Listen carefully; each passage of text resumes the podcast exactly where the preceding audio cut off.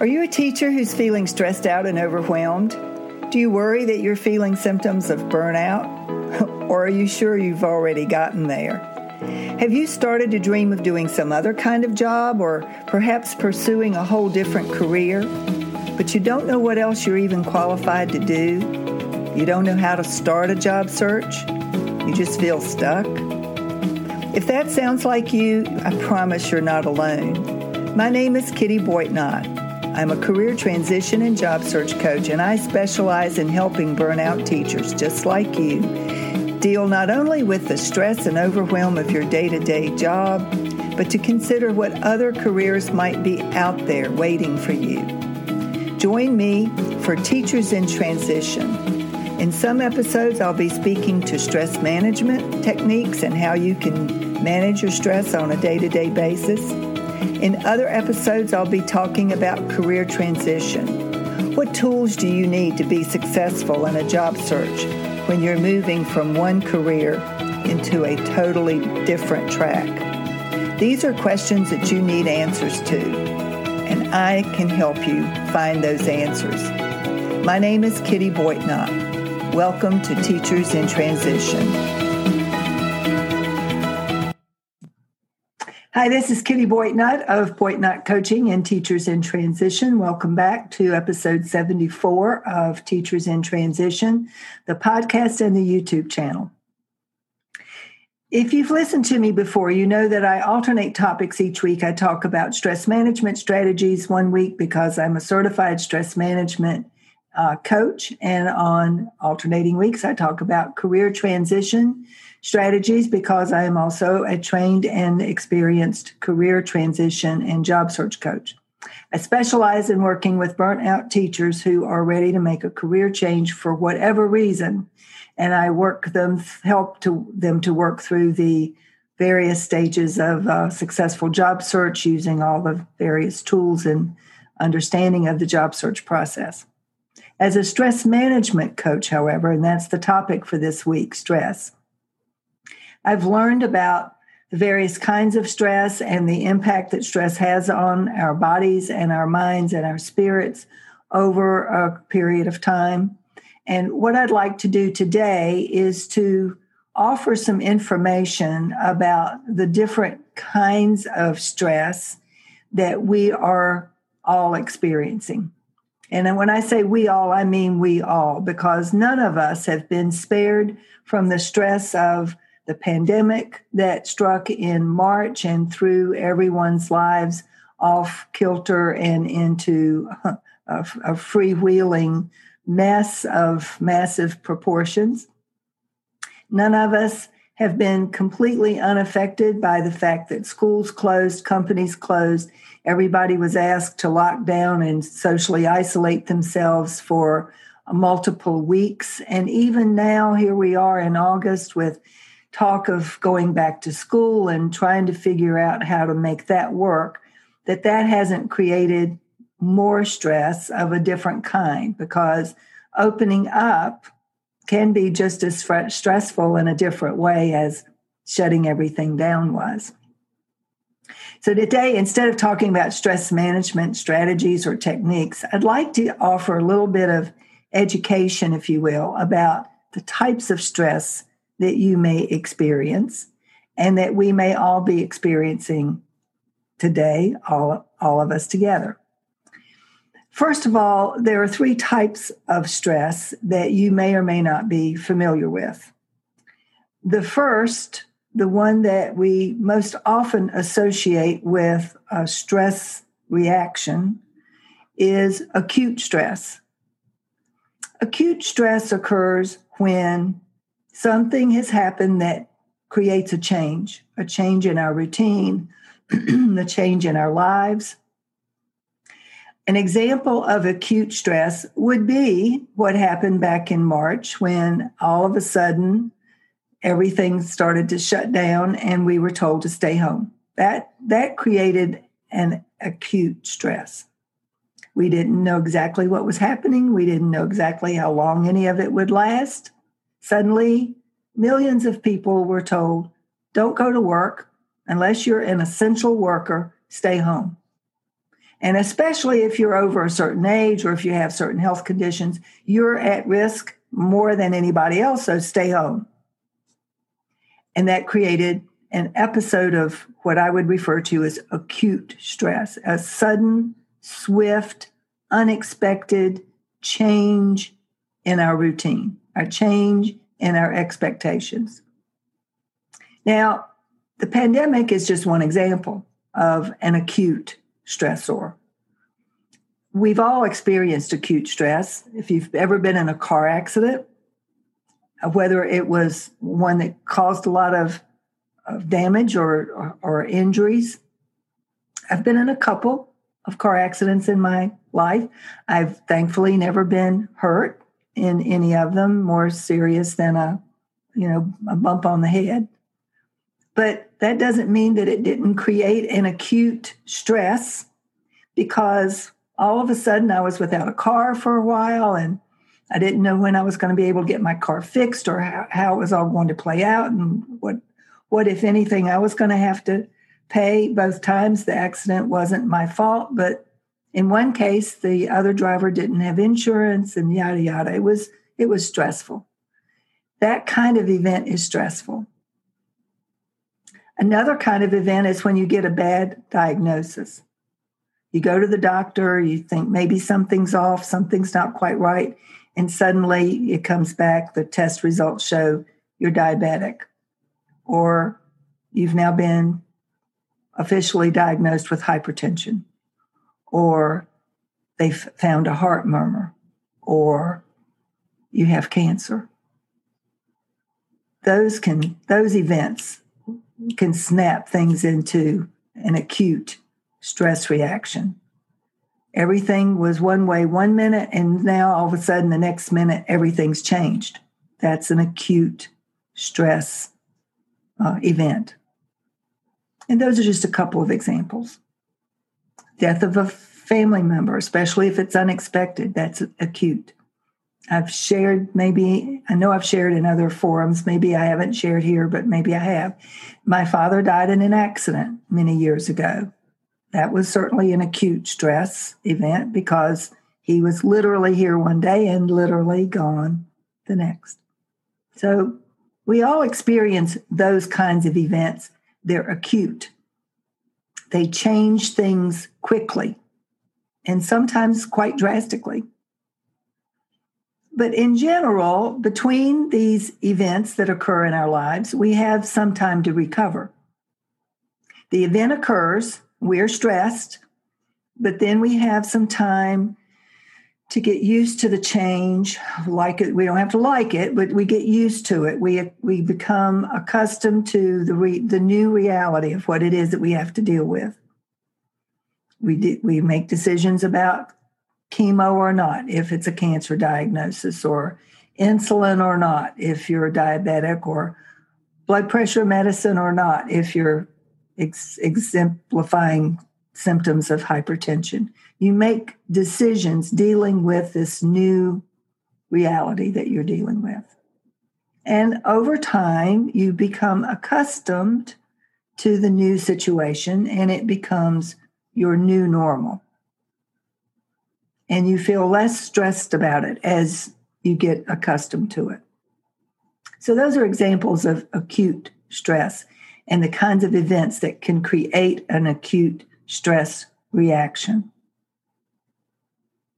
Episodic stress is when you experience a series of stress events in a short period of time and you perhaps don't have the time you need to recover in between. So let's say, for example, you're in a car accident. You're not hurt horribly, but it's still a disruption, and you know you're create you're suddenly experiencing all this adrenaline rush because you've had this car accident. And then maybe a few weeks later, you go back into the doctor for just a follow up checkup, and the doctor says, Oh, we found something of concern during the course of our lab work from your accident, and we need to talk about you have elevated blood sugar or we've detected a cysts or a tumor somewhere. Boom. Now you're dealing with the accident and a few weeks later, a, a medical diagnosis, both acute, occurring within a short period of time. You've just barely recovered, or maybe haven't recovered yet from the inconvenience of the car accident, and now you're getting this bad medical news. And then maybe within a couple of months, you get more bad news. Maybe a favorite uncle or aunt passes away, or another family member. Boom, boom, boom. You're you're suddenly dealing with one acute event after another over a condensed period of time. That creates different effects that are the result of episodic stress events as opposed to simply one acute event. And then there's the chronic. Chronic stress is the result of a long, ongoing, unrelenting situ- uh, situation that there is perhaps no recourse, no no solution for. It just is what it, it is what it is ongoing, long term, unrelenting poverty, for example. People who are homeless are in this category chronic stress, always, you know, never, never knowing where their next meal it will come from, not knowing where they will sleep that night. Ongoing chronic stress from poverty that is no fix for, no no seeming solution for. The pain of an ongoing long term illness. It's another example of chronic stress, the, the stressor, the, cre- the event creating the chronic stress. No, no solution, no, no fix. Nothing is going to fix the problem. It's just simply experiencing the long term, unrelenting pain of the situation. So, those are the three kinds of stress acute, episodic, and chronic. And the trouble with this pandemic, accompanied by the economic uncertainty, accompanied by the social unrest, and even as I speak today on August, I'm speaking on August 24th. This episode will drop on Thursday, 26th, 27th, 27th. The, the problem is that they've all occurred practically back to back. And even as I speak, we've got two, not one, but two major storms barreling in on the Gulf of the United States around uh, Texas and Louisiana. And we have fires going by the dozens out in California, burning up thousands of acres of California land. So we've got fires, we've got hurricanes, we've got pandemic. You know, we've got a little bit of getting back to nor, quote unquote normal because some states have opened up more than others, and some activities have been proved to be less dangerous than others. And so people are beginning to get used to the new normal.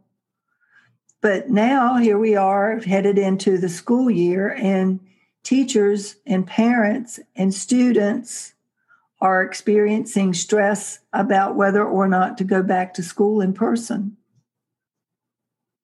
Or do you stay home and continue to try to do the best you can with remote education? And depending on where you live in the country, the messages that you're getting may differ from one part of the country to the other about what's safe and what isn't safe for you to do. So, all of that is by way of saying none of us, since March, none of us have been allowed to escape the effects of the pandemic, the economic unrest, the social unrest. And in some parts of the country, we've got people being evacuated because of fires, and other parts of the country, people being evacuated by storms. And oh, by the way, I didn't even mention yet that we have an election coming up.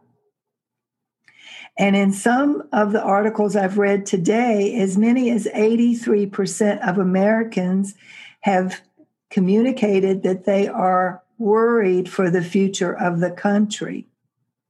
So they're stressed out about the state of the country, the state of our politics, what will happen with the election. And that's probably true on either side of the aisle. People are stressed out about how the election will go.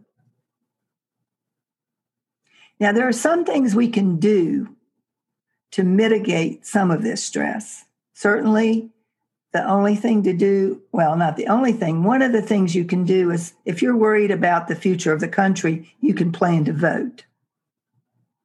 If you have a candidate you want to work for that you believe in, you can volunteer.